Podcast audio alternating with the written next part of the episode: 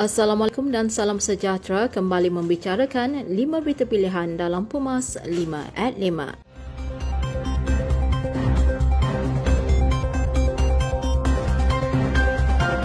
Segelintir penyokong AMNO berjaya diperdaya oleh mereka yang belot kepada perjuangan parti pada PRU14. Oleh yang demikian, seluruh ahli AMNO perlu mengingati peribahasa yang masih relevan iaitu pelanduk melupakan jerat tetapi jerat tidak melupakan pelanduk. Datuk Seri Dr. Ahmad Zaid Hamidi selaku Presiden AMNO berkata, mereka yang terpengaruh dengan dakyah yang dilemparkan oleh pembelot AMNO untuk menjatuhkan AMNO telah terpesona dengan janji bulan dan bintang yang ditawarkan. Tanpa beliau menjelang PRN Johor, kelompok ini mengitar semula skrip PRU 14 kononnya mahu menyelamatkan AMNO. Sebaliknya mereka terperangkap dengan naratif palsu pembelot AMNO di mana mereka mahu mengalahkan AMNO. Barisan Nasional optimis untuk merampas kembali kerusi Dewan Undangan Negeri Permas dan Johor Jaya daripada Pakatan Harapan. Datuk Seri Ahmad Maslan selaku Setiausaha Agung UMNO Malaysia berkata, beliau melakukan kunjungan ke UMNO bahagian Pasir Gudang bagi melihat sendiri persiapan menjelang pilihan raya negeri bulan depan. Beliau yang merupakan ahli Parlimen Pontian itu turut melakukan beberapa siri kunjungan ke beberapa UMNO bahagian bagi melihat sendiri kesiapsiagaan jentera untuk menang menawan kedua-dua DUN itu kembali. Secara dasarnya, beliau mendapati momentum sokongan rakyat Johor kepada AMNO dan BN untuk mentadbir kembali negeri ini juga sangat tinggi. Tidak perlu memperguna modal agama untuk kempen politik. Rakyat sudah matang dan mahu melihat tawaran dasar dan polisi yang ditawarkan oleh sesebuah parti bukannya fatwa politik yang sengaja dikeluarkan agar mendapat sokongan rakyat. Datuk Dr. Ashraf Wajidi Dusuki selaku Ketua Pergerakan Pemuda UMNO Malaysia meminta agar tiada pihak yang mengaitkan dosa dan pahala apabila ingin mendapatkan sokongan rakyat.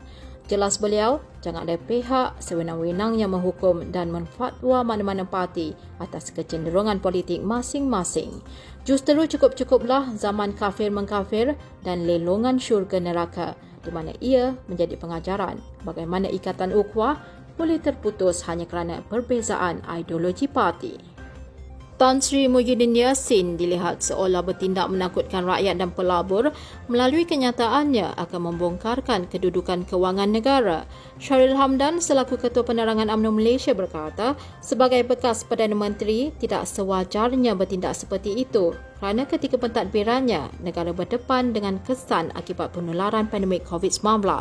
Tambah beliau, tidak sewajarnya pengurusi Perikatan Nasional itu berbuat demikian kerana satu dunia terkesan di mana ketika pentadbirannya, ekonomi negara menguncup lebih 17%, kadar pengangguran naik 5.3% dan seramai 300,000 orang hilang pekerjaan. Beliau yang juga naib Ketua Pergerakan Pemuda UMNO Malaysia berkata, tiada keperluan untuk Muhyiddin berbuat demikian kerana kedudukan kewangan negara boleh diakses dalam pelbagai dokumen termasuklah melalui penyata kewangan. Syabas kepada jentera BN yang berjaya menghidup percaturan licik Perikatan Nasional dan Pakatan Harapan serta melakukan serangan balas untuk menyelamatkan bangsa Johor daripada terpedaya. Datuk Seri Dr. Ahmad Zaid Hamidi selaku Presiden AMNO berkata, ini terdapat maklumat yang mengatakan jentera PN sedang melancarkan serangan terhadap BN di kawasan majoriti Melayu manakala PH menumpukan serangan di kawasan majoriti bukan Melayu. Jelas beliau, serangan balas yang dilakukan jentera BN perlulah secara berfakta, berhemah dan matang bagi melawan kebatilan yang dibawa PN dan PH untuk pilihan raya negeri Johor.